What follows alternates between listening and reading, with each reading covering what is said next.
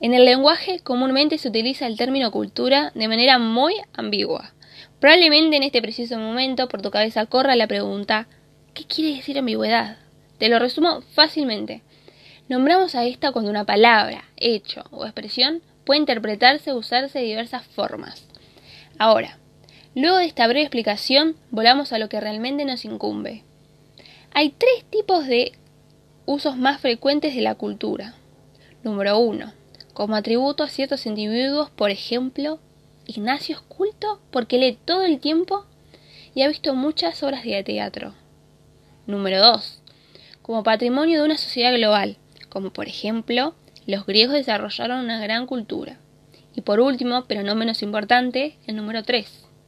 Como patrimonio de un grupo social, por ejemplo, la lectura de los mangas se ha vuelto un símbolo de cultura juvenil.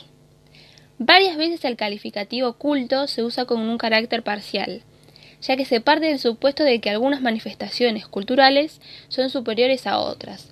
De todas formas, no podemos olvidar que cualquier modelo siempre es producto de un determinado contexto sociohistórico, y eso hace que podamos ver las cosas con distintas perspectivas.